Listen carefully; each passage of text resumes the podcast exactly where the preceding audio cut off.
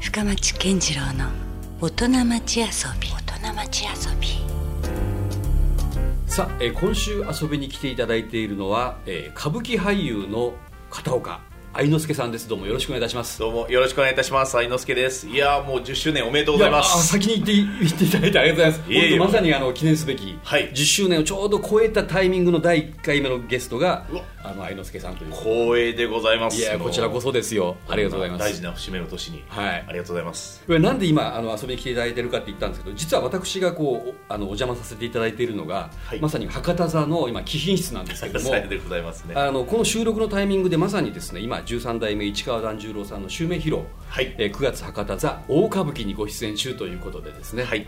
あの愛之助さんであの私もちょっといろいろですね、はいあのブログ拝見させていただいていたら、はいもうすでになんか博多満喫されてらっしゃいますよね あよくご存知でいやもう櫛田神社に行かれたり、はい西鉄バスにも乗っていられそたうなりんとですよか、はい糸島まで行かれたりとかよ、くご存知ですねはい、もう全部チェックしましたありがとうございますはい、よくこの博多座の公演っていうのは、まあまあ、あのつどつどあると思うんですけども、はい結構そのタイミングでも博多とか福岡を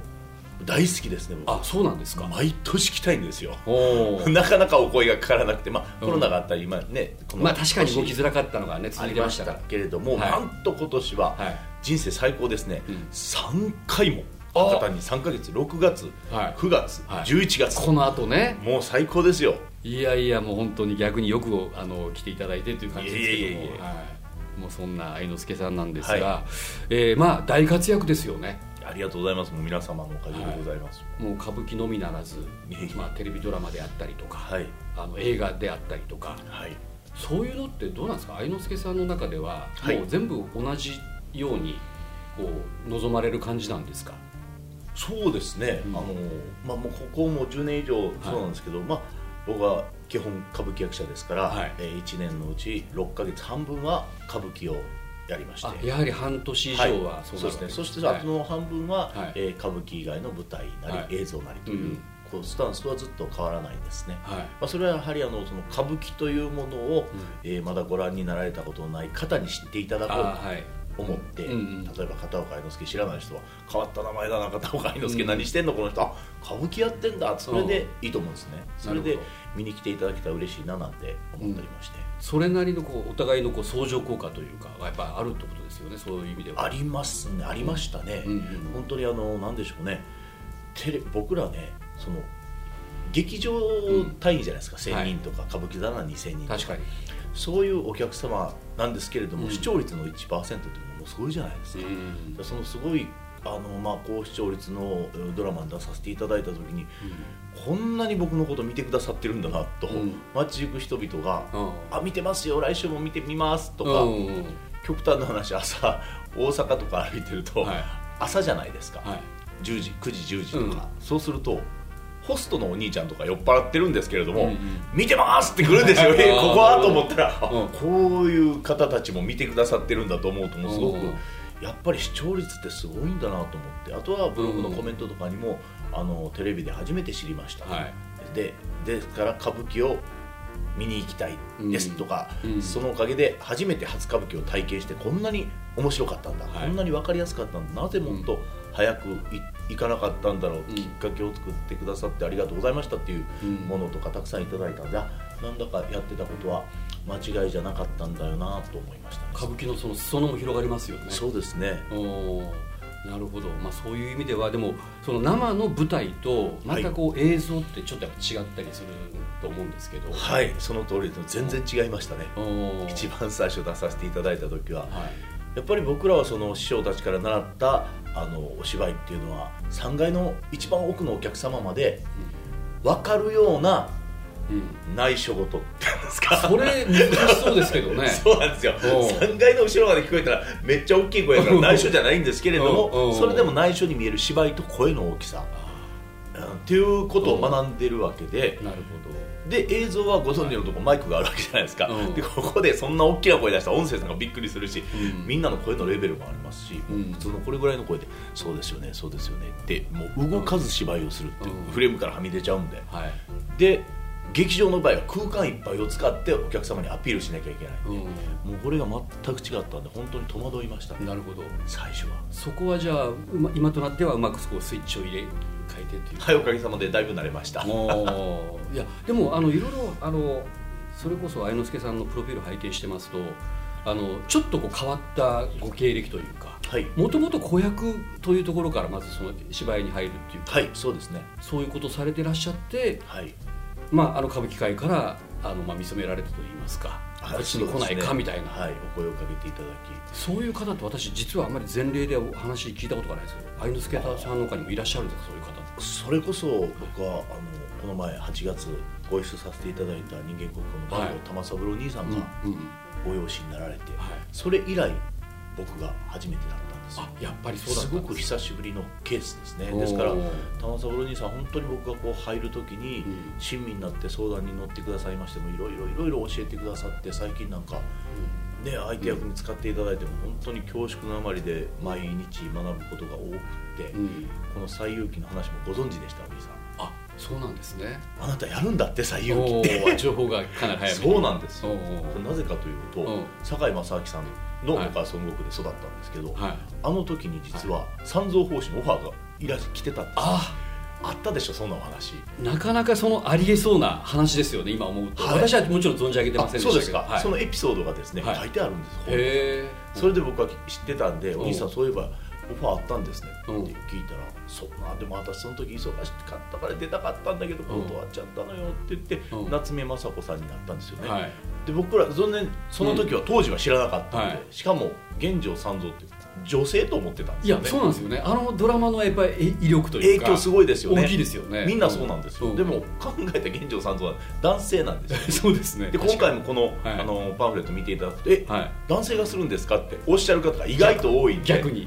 うん逆にうんうんあすごい影響力だなって思いましたねなるほでどその時の夏目雅子さんのきれかったこと、いやーもう印象的でしたね私ももうちょうどその頃やっぱ子供というか青春だったんであそうですかやっぱりハマって見てましたねあれもう日本国民全部見てたんじゃないかっていうぐらいやそうですよねねあのやっぱりすごく話題になったはい作品でしたけどね、はい博多座で今度ですねはい「えー西遊記」の公演が11月の10日から23日まではいそうなあんでりすまして、はいそしてなんと愛之助さんが孫悟空役を務められるとはいさようでございまいすうことですね、まあ、思い入れはかなりもう強そうな感じ が伝わってきてますけど、これどういう経緯でこの、まあ、孫悟空の役を愛之助さんにということになったんですかいやそれは知りません僕もうんあのやってくださいっていうお話をいただいたんですけれども、まあそもそも実はですねその、うんえーなんてもう2年以上前ですね、はいお話をいただいたんですが、実はうんその時に僕もスケジュール的にちょっとどうしても合わなかったんですよね、合わなくてうわーやりたいのにと思ってたら本当にもうこれはどうしても、であの、えー監督が言ってくださったんで、それでこううまくお話がまとまりましてですねうんうんお監督というのはその堤幸彦さん、はい堤幸彦監督がはい言ってくださったんで、はい熱烈オファーをしてくださったんでそれはもうじゃあ堤さんの中にはもう最初から愛之助さんというのがあってっていうことだったんですかねもう僕以外考えられないからっていうことでおうスケジュール全部動かしてくださってですおそらねくうわそうなんですねはいなるほどありがたいことででもちろんあの堺正幸あの正樹さんが演じられたあのはい西遊記っていうのが子供の頃にやっぱりそうですよそうなんですよ、入ってたんです実はですね、はいまあその私の実家の方ですねはい養子に入る前の実家の方ではですねすごく厳しくってですね、はいあの NHK か国会中継しか見ちゃいけないという、あの変な親でしてなかなか厳しいですね親がかなりなんですよおおだからみんなが言ってる歌番組とかなかなか見られてなくてでおすねお学校行っても話についていけないんですよ好きなアイドルはって言うとアイドルわかんないなみたいなマジですかそういう子供だったんですけれども、おーはい唯一家族で見てた番組が「西遊記」だったんですよおこれはね許してくれたんですよ一緒にへ見られたんですようね、んうんだから僕は本当にそういう意味ではなんて言えばいいのかな、うん思い出の作品っていうんですえか、うんのね悟空をまさか自分が務められるなんてうん夢にも思ってませんでしたし昔の自分にもね言ってあげたいぐらいいや本当にそうですよね、の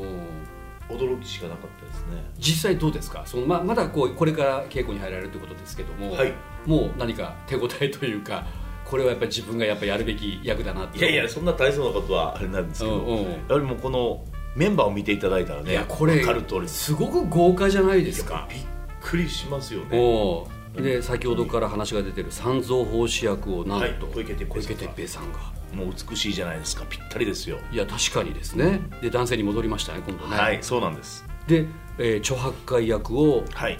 戸次さんです重ね幸さんはいがされて佐護条役を加藤和樹さんと加藤さんこれちょっとお前じゃないですちかょっと待ってこれもう全部イケメンになってますよこれ気がついたらイケメンしかいないですねこれがちょっとあのかつてのあの孫悟空とはそういったら ちょっと失礼かもしれないいけどやいやいや僕はそんなイケメンじゃ個ない性ん的でななんかあれねでキすけャどラクターの方だでしたからそうですね今回は皆さん素晴らしいというかそうやねいやーうんあの皆さんも主役級の方ばかりがいや本当ですよ集まられた一座なんで、いうんもう僕安心しかないですねおーはいどんな感じになりそうですか実際この今回の新しい最優記はまあ、新しいと申しましても、はい結局ストーリー的には皆さんご存知のという、う本当にあのこれ、えー酒井さんの見てくださってる方々はああ懐かしいそうかそうかみたいな感じで最初から、あの閉じ込められるところがははじありますからね、はいですから皆さんにしてはすごく懐かしい思い出の場面をうんまた再現してそれを見ていただくという形にもなりますけど、えーこれを西遊記をご存じない若い方々にはもい十分楽しんでいただける本当にエンターテインメントの塊みたいなうん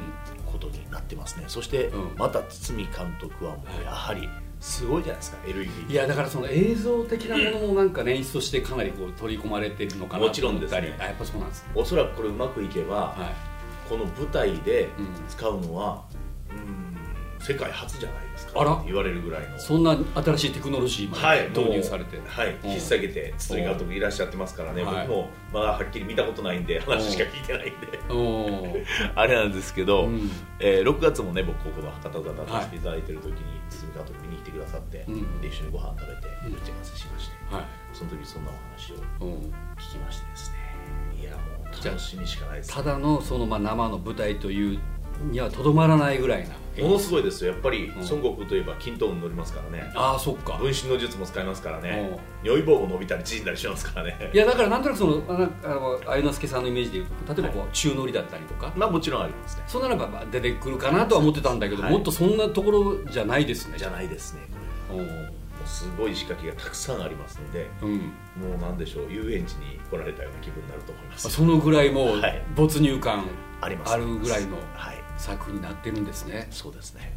うわこれはちょっとじゃあまた新たなというかただ「西遊記」ってもう本当は実際長いじゃないですかはいそれをこうギュッとじゃあ舞台だったらまあ3時間ぐらいですか、そうですねはいなかなかそれはそれで相当なんか凝縮されたものが見れそうなそうなんですようんだからそれはまだどうなるか見ていただいてのお楽しみですねこなれはるほど、うんいやこれはちょっとね11月ですからもうほんと間もなく来あと1か月ぐらいですけどもはい楽しみですねじゃあはいこれ、うんさようでございますなるほどじゃあそのあたりちょっと出演者もねもう次から次へと豪華な方々が松平健さんなんかも松平健さんももうね僕大好きで昔からはい交流があるんで講師ともに今回あの悪役でご出演というそうですねことですよね上様があの上様がこれはなかなかまたそしてあとそれを、まあ、支えるまた中山美穂さんとか、そうですねもう大スター大集合って感じですね、この辺のお二人がまたちょっと悪役という形で、はい、魅力的ですねでですよねすからね、あの歌ももう歌える人ばっかりじゃないですかあはい歌もありあそっかそそうですよちょっとミュージカル要素もそうなんですよおう踊りありおおもちろん立ち回りありはい笑って泣いておおすごいですよなるほどね愛之助さんがでもやっぱその中の中心的な存在になってくるでしょうからね愛之助さんの孫悟空っていうのはどんな風な演じ方になりそうですか、どんな そうですね、まああの天真爛漫でうん明るくまっすぐっていう感じですかね、うん、うん、そういう猿を演じますで堺正行さんのちょっとリスペクトも少しありながらみたいなそうですねおうはいおうあ電話しなきゃいけないなと思ってまだ電話してないんですけどおう坂井正樹さんにやっぱご本人もご覧いただきたいですか舞台の見ていただきたいですねもちおろん、うおういろんな番組とかであったりとか、うんあたまたまプライベートであの古いお車も好きじゃないですか、ああそうですねクラシック系のクラねシックはいそこでばったり僕たまたま見に行ったら、はい坂井さんが出るというおーそこにの普通に普通の人がいらっしゃったんでええと思っておうおう名古屋かなんかでねうんそうなんですなんかそういうこうバトンが渡るっていうのもなんかねこう感慨深いですよねいやでも大切にしていきたい本当にうん素晴らしい作品ではあるわけでございますからうんうね、んぜひ、まあ、このラジオを聞いていらっしゃる皆さんにもね、はいあの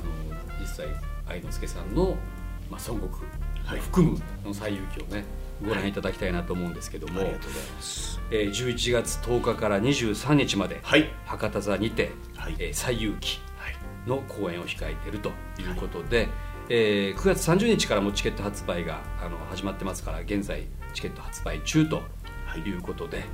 えーもう本当楽しみしかないですねこれね。そうですねうんもういろんな要素がもう本当にガンとまとまったもんですけでど、こねれ、かなり幅広い世代がご覧いただけるんじゃないですか。そうなんですよもう今ま我々でねそれこそ酒井さんのね最後ご覧になられた方も懐かしいなと思っていただけますし、はいまだ最遊記を知らないはい。若い方にも、えーうん全然楽しんでいただけますよもう子供でも楽しめる。そうですね可能性があるめちゃくちゃ楽しんでいただけると思いますなるほど。だって猿と豚とカッパですから ね確かに人間 が、はいまああんまり出てこないという。ねそもそも